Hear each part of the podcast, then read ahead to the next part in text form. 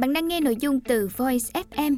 Hãy lên App Store, tìm V O I Z và cài đặt ngay để tận hưởng hơn 10.000 nội dung chất lượng cao có bản quyền nhé.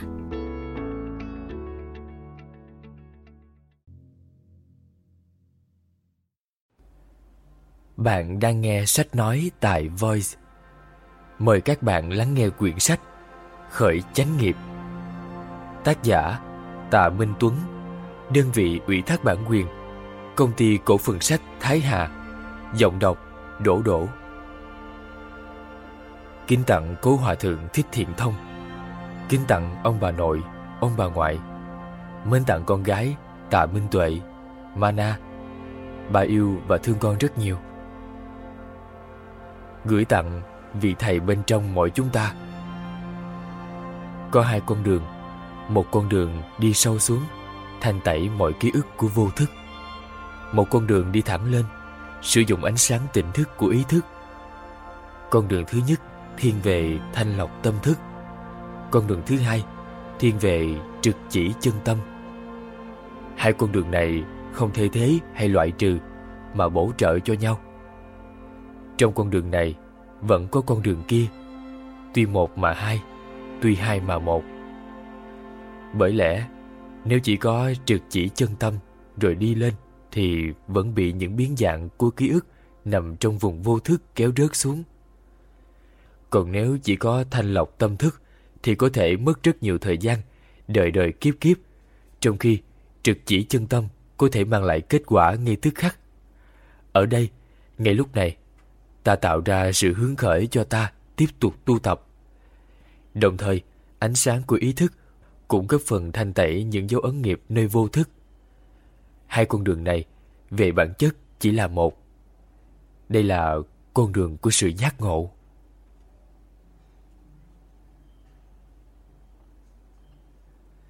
Phần 1 Thánh Đạo Chương 1 một món quà của vũ trụ ý thức bạn có chơi game chứ có thể bạn chưa từng, hoặc không thích chơi game lắm vậy thì chúng ta sẽ thử một ví dụ khác bạn đã từng xem một bộ phim nào đó chứ bây giờ thử tưởng tượng, khi bạn chơi game hay thưởng thức một bộ phim, bạn nhìn thấy một thùng vàng rất to, giá trị của nó có thể giúp bạn trở thành một trong những người giàu có nhất mọi thời đại. Thùng vàng đó ở đâu ư? Ở ngay trước mắt bạn đấy. Bạn có ham muốn số vàng đó không? Đừng quên, đó là số vàng lớn nhất mà bạn từng nhìn thấy nhé. Có lẽ nếu chân thành một chút, bạn thừa nhận rằng mình cũng có tham một chút, phải không? Nhưng rồi, bừng tỉnh, bạn nhớ lại và nhận ra một điều một sự thật rất quan trọng mà bạn đã quên khuấy đi mất. Thùng vàng ngay trước mắt bạn, nó nằm trên một màn hình chiếu cơ mà. Nó không có thật, hay nói cách khác, nó chỉ là ảo ảnh. Nhưng ảo ảnh này thật đến nỗi nó làm bạn lóa hết cả mắt trong giây lát. Sự thật thì đây là ảo ảnh, và đấy là một ảo ảnh rất thật. Bây giờ, khi nhận ra điều này, Tâm tham của bạn trở về zero rồi phải không? Bạn hiểu rồi đấy. Tất cả chúng ta đều có thể đang chơi một trò game như vậy. Vấn đề là ai sẽ là người nhận ra điều đó? Đức Phật đã nhận ra điều đó. Ngài biết mình đang chơi game. Và khi biết mình đang chơi game, Ngài hiểu mọi thứ chỉ là ảo ảnh. Nếu mọi thứ chỉ là ảo ảnh, thì tâm tham đâu thể được kích hoạt. Tâm sân cũng vậy. Và điều đó có nghĩa là tâm si cũng không hiện diện. Tham sân si, tất cả đều trở về không. Nỗi sợ cũng vậy, trở về không. Cho nên, khi bị một tên tướng cướp khét tiếng, kẻ đã từng giết hại và sưu tầm đốt ngón tay của hàng trăm người, kề dao trực tiếp vào cổ ngài. Ngài vẫn vô cùng bình thản, vì cũng chỉ là chơi game thôi mà. Sự bình thản đó đã khiến tên cướp không thể nào ngạc nhiên hơn. Trong khoảnh khắc đó, hắn không nhìn thấy một con người bình thường đang run sợ van xin tha mạng như hắn kỳ vọng. Hắn chỉ nhìn thấy một vị Phật, người đã giác ngộ ra trò chơi mà Ngài đang ở trong nó và thậm chí còn xác định ra mọi quy luật của trò chơi này, để rồi tìm ra cách để exit hay hoàn tất trò chơi này một lần cho mãi mãi. Tên cướp mới là người sợ hãi vào lúc này. Thật không dễ để ở bên cạnh một người thức tỉnh. Thức tỉnh là khi bạn nhận ra sự thật về chính mình. Bạn đã làm tan rã bản ngã, làm tan rã cái tôi. Vì thế bạn không còn bám víu, không còn dính mắc, không còn ràng buộc. Ở bên cạnh người thức tỉnh, cái tôi của bạn sẽ có cảm giác run rẩy bởi chính nó sắp bị kết liễu. Làm thế nào mà một cái tôi khi ở bên cạnh một người đã làm tan nát hết cái tôi lại không bị ảnh hưởng, lại không bị chuyển hóa và cũng dần dần tan rã theo. Thế thì làm sao nó lại không phản kháng cho được? Bóng tối luôn biến mất khi có ánh sáng soi chiếu đến. Cái tôi sẽ vùng lên, sẽ hung hăng, sẽ nổi giận, sẽ đàn áp, tất cả để bảo vệ chính nó. Bạn thấy đấy, trong một gia đình, khi có một người thức tỉnh, có phải cái tôi của những người bên cạnh sẽ trở nên như vậy, đúng không? Họ sẽ tìm mọi cách để quấy rối, kiếm chuyện và dìm người thức tỉnh xuống cho bằng anh bằng em. Hãy hiểu và thông cảm cho sự bối rối này. Thử tưởng tượng, nếu một vị Phật thực sự xuất hiện ở đây, bạn nghĩ người ta sẽ làm gì ông ấy? Có một xác suất về việc họ sẽ làm hại ông vì bản ngã của họ cảm thấy đây là một mối nguy. Hãy nhìn xem con người đã làm gì Giêsu, một người thức tỉnh và giác ngộ. Họ đã đóng đinh ông ấy lên thập tự giá và ông ấy đã nói gì nào? Hãy thương xót cho những con người này vì họ không biết mình đang làm gì đâu. Quay lại câu chuyện của chúng ta. Tên cướp như lòng lộn lên. Tại sao ngươi không sợ hãi? Tại sao? Hãy nói cho ta nghe, tại sao? Ngài lại bình thản đến như vậy? Đức Phật mỉm cười. Một nụ cười với cái tâm thanh tịnh, an nhiên, tự tại. Ngài hiểu rằng tên cướp không hề có chút ý niệm nào về sự thật. Hắn không biết mình đang làm gì đâu. Tên cướp run rẩy, con dao rơi xuống, cắm vào mặt đất. Hắn bụng trũng quỳ xuống, bái lại và nói Xin Ngài, hãy cho con đi theo. Con cũng muốn trở nên bình thản như vậy. Hãy cho con trở thành một đệ tử của Ngài. Bạn thân mến, đó là khoảnh khắc khi sự chuyển hóa diễn ra ngay lập tức. Không có giới hạn nào cho sự chuyển hóa. Sự chuyển hóa có thể diễn ra ngay trong một quyết định, ngay trong ngày hôm nay. Quyết định quan trọng nhất là quyết định của ngày hôm nay. Kể từ đó, tên cướp mang rợ ngày nào đã chết, bản ngã của hắn đã tan biến và một vị thánh mới được sinh ra. Bạn không nhầm đâu, một vị thánh. Tất nhiên, câu chuyện cũng chỉ là câu chuyện thôi. Sự chuyển hóa có thể diễn ra ngay lập tức, nhưng để duy trì sự chuyển hóa đó, bạn cần thực hành rất nhiều. Chắc chắn khi ở bên Đức Phật, tên cướp đã tắm gội trong sự thực hành đó mỗi ngày. Giờ đây, Đức Phật bằng xương bằng thịt không còn nữa, nhưng những giáo lý của Ngài vẫn tiếp tục soi đường cho chúng ta bước đi. Sự thật thì không khó để nhận ra mình đang ở trong một trò chơi của tạo hóa. Mình chỉ đang chơi game mà thôi. Nhận ra điều này, bạn đã tự trao cho mình quyền năng làm tan rã hết mọi ảo tưởng đã khiến bạn đau khổ. Nhưng để duy trì được nhận thức đó mãi mãi, 24 trên 7, đó là một thách thức. Đó là một lĩnh vực của sự tu tập, rèn tâm, thực hành. Có thể ban đầu, trong 24 giờ, bạn chỉ thoáng nhớ được sự thật đó một hai lần mà thôi. Để rồi tỷ lệ này sẽ tăng lên 5% thời gian trong ngày, rồi 6%, 7%, 10%, 15%, 20%, 30%. Và khi đạt 30%, cuộc sống của bạn có một sự biến chuyển rất lớn lao. Thời gian bạn chánh niệm được sự thật này càng kéo dài, sự an lạc bên trong ngày càng bền vững. Thực ra, để luôn nhận biết được mình đang ở đâu trong một trò chơi, chúng ta cần sử dụng đến một thứ có thể xem như một món quà của vũ trụ. Đó là ý thức. Ý thức vô cấu nhiễm, không bị bụi bám vào. như ngọn nến thắp lên trong đêm, như ánh sáng soi đường cho ta về nguồn. Đó quả thực là một món quà tuyệt đẹp của vũ trụ này. Nhớ lại lần cuối cùng bạn nóng nảy, cãi vã, làm tan vỡ mối quan hệ và kéo theo bao hệ lụy sau đó. Có lẽ bạn đã ly hôn, cả vợ, chồng, để lại những đứa con thơ chưa kịp lớn. Tâm bạn ở trạng thái nào trong những lần cãi vã, nóng giận, lớn tiếng, quát tháo, lên cơn thịnh nộ như thế? Nó có ở trạng thái ý thức không? Thật ra là không.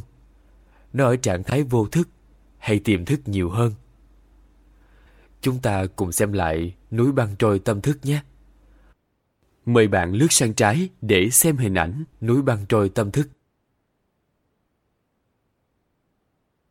Mô hình này xuất hiện trong cuốn sách Hành trình thức tỉnh và nó thể hiện tầng tầng lớp lớp cấu thành nên tâm thức của con người. Giống như trong đêm tối, bạn loạn choạng bước đi, chân dẫm vào đinh, gây ra tổn thương nặng nề. Nhưng nếu lần sau, khi trở lại chỗ đó, trên tay bạn có cây đèn dầu hay đèn pin chiếu sáng, bạn sẽ tránh được cây đinh nhọn hoắt đó. Vô thức chính là bóng tối trong ví dụ trên, và ý thức chính là ngọn đèn ấy. Khi hành xử bằng vô thức, bạn thường tạo ra rất nhiều nghiệp quả. Những nghiệp quả này được tích lũy không chỉ ở kiếp sống này, mà còn tích tụ lại qua đời đời kiếp kiếp, muôn kiếp. Đó là những ký ức, và dòng chảy của ký ức chính là thứ thực sự tái sinh, khiến ta quay trở lại trò chơi này thêm một lần nữa. Chính là dòng chảy của nhân quả hay dòng chảy của tâm thức. Phật là những vị đã thanh tẩy hoàn toàn dòng chảy này và không cần phải trở lại như một sự bắt buộc nữa. Khi hành xử với vô thức, bạn dễ dàng trở nên nóng giận, lo lắng, sợ hãi. Dục vọng dễ dàng trỗi dậy một cách rất bản năng. Bởi vì tất cả chúng ta đều là nô lệ của ký ức. Ký ức nằm trong vô thức. Bạn hoàn toàn bị điều khiển bởi vô thức. Khi mất đi ý thức của mình, bạn có thể hành xử theo cách khá điên rồ, thật sự điên rồ. Giá mà bạn biết được bạn điên rồ như thế nào. Vậy nên, một bí quyết vô cùng quan trọng là hãy đưa mọi thứ vào vùng ý thức, để ánh sáng của ý thức soi rõ, tỏ tường. Nếu hành xử một cách vô thức, bạn có thể trở nên vô cùng xấu xí. Nghiệp cũ chưa chuyển hóa xong, nghiệp mới đã tạo tác thêm. Ví dụ, nếu hành xử bằng vô thức đơn thuần, khi gặp chuyện không như ý, bạn sẽ nóng giận và lớn tiếng cãi vã, thậm chí thượng cắn chân, hạ cắn tay. Giờ đây, nếu đã có sự rèn luyện bằng ý thức, bạn thực hành quan sát chính mình lúc đó. Đây chính là vai trò của một vị Phật đang quan sát tất cả mọi thứ trong vũ trụ này, kể cả chính bản thân mình. Khi quan sát cơn giận dữ mình, bạn nhận diện được cơn giận đó. Từ cơ thể vật lý đang phản ứng ra sao, đến các cảm giác trên thân như thế nào, cũng như tâm trạng và cảm xúc bên trong đang chuyển biến gì. Rốt cuộc, khi bạn quan sát cái gì, cái đó sẽ biến mất, vì không có gì là mãi mãi. Đó là nguyên lý của vô thường. Bạn có thể thực hành lối sống tỉnh thức, không phản ứng vô minh và bất bạo động. Đó là khoảnh khắc cơn giận bắt đầu được chuyển hóa. Thậm chí, bạn còn có thể ôm ấp em bé giận đó vào lòng. Bạn chứng nghiệm được trạng thái khi cơn giận đi qua. Khi còn tình thương ở lại, bạn phát tâm không muốn số phận bị chi phối một cách vô minh thêm một lần nào nữa. Bạn bắt đầu quyết tâm hơn khi không để cho thành công, hạnh phúc, sự bình an cũng như các mối quan hệ trong đời mình bị hủy hoại chỉ bởi sự giận dữ hay những mô thức có xu hướng lặp đi lặp lại. Bạn bắt đầu thực hành lối sống tỉnh thức là còn tỉnh và tâm luôn dùng ý thức. Đó cũng chính là lối sống bất bạo động, lối sống không phản ứng một cách vô minh bạn đã phải phản ứng bởi vô thức trong suốt cả cuộc đời mình rồi. Ví dụ, chỉ ngứa một chút, bạn sẽ lấy tay gãi ngay. Lần sau, hãy thử nghiệm một điều. Trên chính thân và tâm của bạn là hãy khoan vội làm vậy. Nếu ngứa, đừng gãi. Hãy quan sát cơn ngứa, nó sẽ biến mất. Thông điệp ở đây không phải là thấy ngứa thì đừng gãi. Điều này thật ngớ ngẩn. Thông điệp ở đây là về sự vô thường Vô thường có nghĩa là tất cả đều thay đổi, đều sẽ biến đổi, không gì là mãi mãi. Cho dù đó là một cơn ngứa hay là một đế chế khổng lồ, không gì có thể tồn tại mãi mãi được. Đó là một sự thật mà bạn có thể chứng nghiệm trên chính cơ thể mình.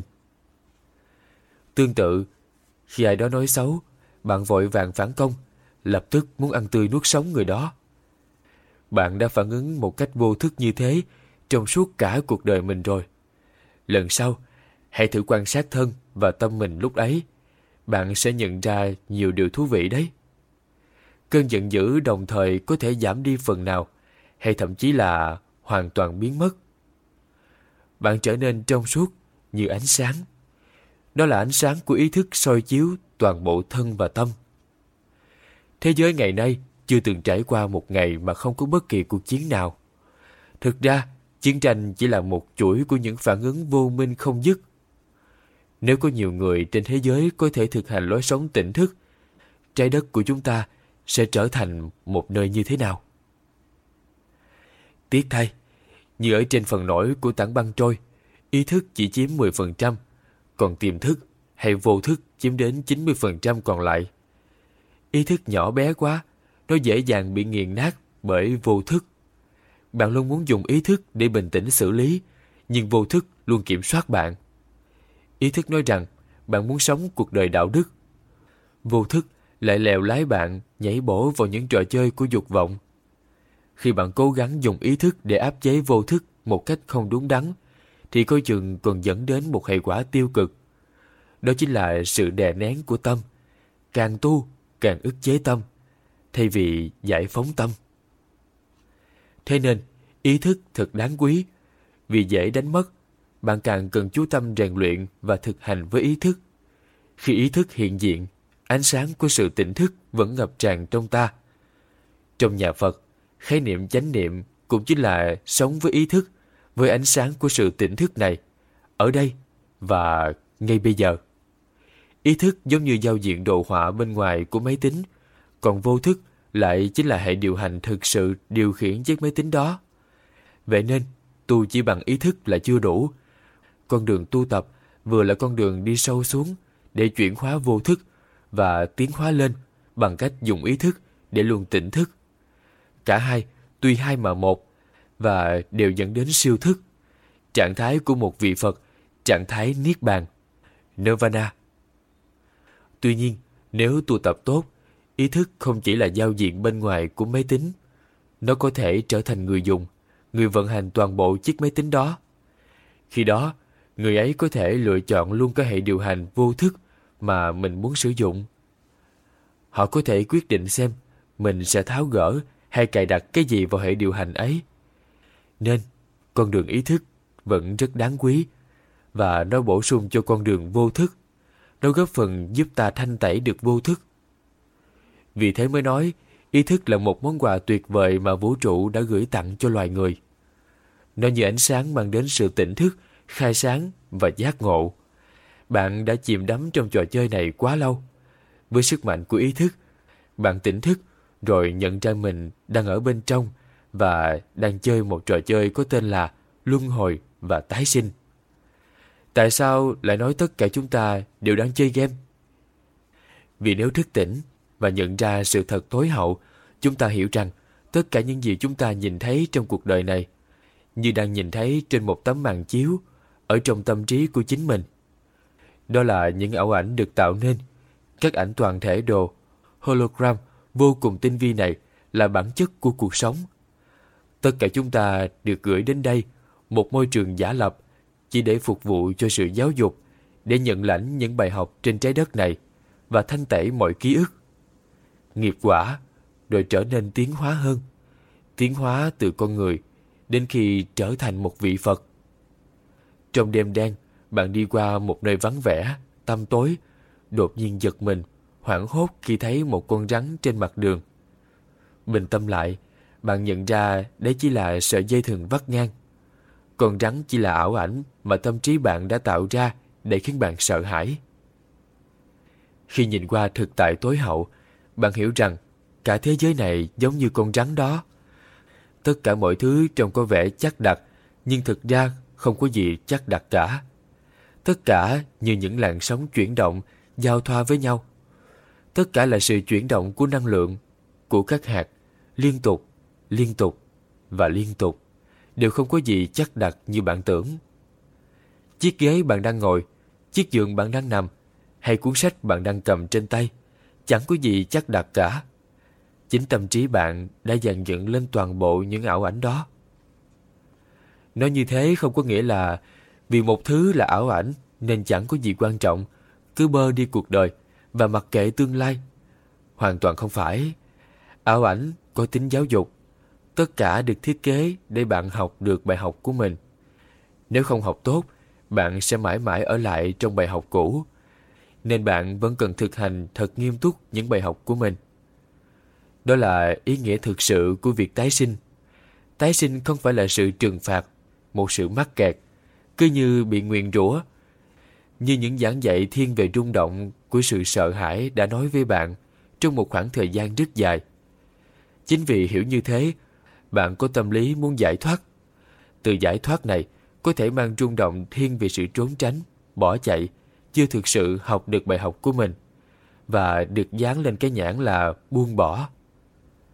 Sự thật là không có gì được buông bỏ thực sự khi bạn chưa học xong bài học của mình. Cách duy nhất và tốt nhất để buông bỏ không phải là trốn tránh và bỏ chạy, mà là đối diện và tốt nghiệp bài học. Ý nghĩa thực sự của tái sinh là tình thương, bởi vì bạn được cho một cơ hội để làm lại. Phải, cho dù bạn là một học sinh cá biệt, cứng đầu, lười nhác, khó đào tạo, thì bạn vẫn luôn được trao tặng cơ hội để làm lại thông qua cơ chế của tái sinh.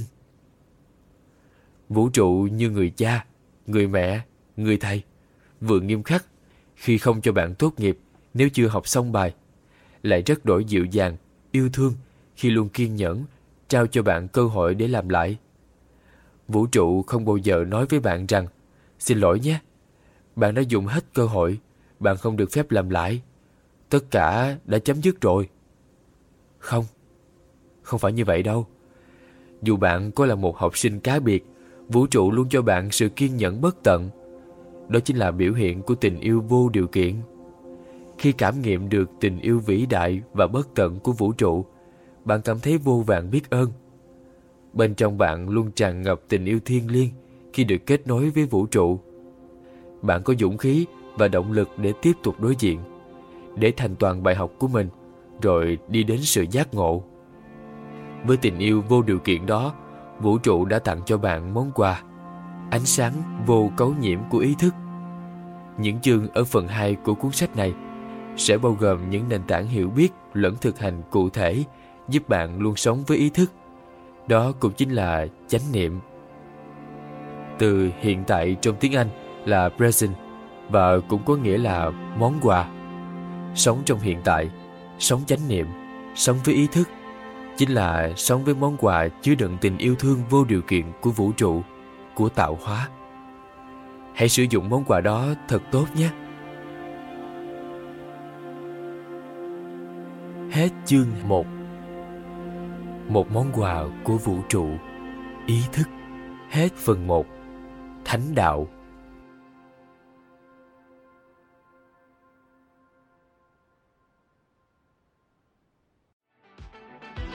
Voi FM Ứng dụng sách nói chất lượng cao. Kho sách nói lớn nhất Việt Nam. Từ các tác giả sách bán chạy nhất Cùng nhiều thể loại nội dung khác. Podcast, sách tóm tắt, truyện thiếu nhi, thiên và ngủ. Chia theo các hạng mục dễ tra cứu Và được thể hiện qua các dòng đọc mượt mà Hẹn giờ tắt để nghe trước khi ngủ Điều chỉnh tốc độ nghe phù hợp với bản thân tải xuống để nghe không cần mạng. Chế độ lái xe, thao tác đơn giản và an toàn. Gần 20.000 người đã sử dụng và hài lòng, còn bạn thì sao? Tải ứng dụng Voi FM trên App Store hoặc Google Play để được nghe thử miễn phí ngay hôm nay. Voi FM, lắng nghe mọi lúc, bên bạn mọi nơi.